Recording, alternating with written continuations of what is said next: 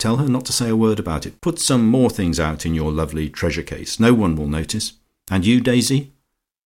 "Robert is away," said she, quite meekly, for she had been thinking things over. "My maid knows."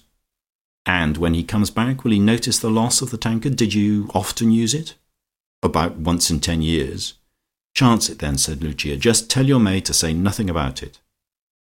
She became deliciously modest again. "There," she said, "that's just a little rough idea of mine, and now Peppino and Georgie will put their wise heads together and tell us what to do." That was easily done. They repeated what she had said, and she corrected them if they went wrong. Then once again she stood fingering the tassels of her teacher's robe. "About our studies," she said. "I for one should be very sorry to drop them altogether, because they made such a wonderful difference to me. And I think you all felt the same. Look at Georgie now; he looks ten years younger than he did a month ago. And as for Daisy, I wish I could trip about as she does. And it wouldn't do, would it, to drop everything just because Daisy's Guru I mean our Guru had been called away?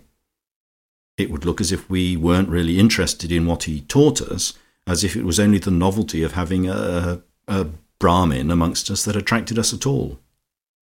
Lucia smiled benignly at them all.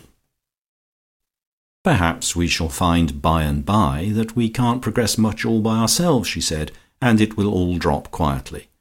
But don't let us drop it with a bang. I shall certainly take my elementary class as usual this afternoon." She paused. "In my robe, just as usual," she said.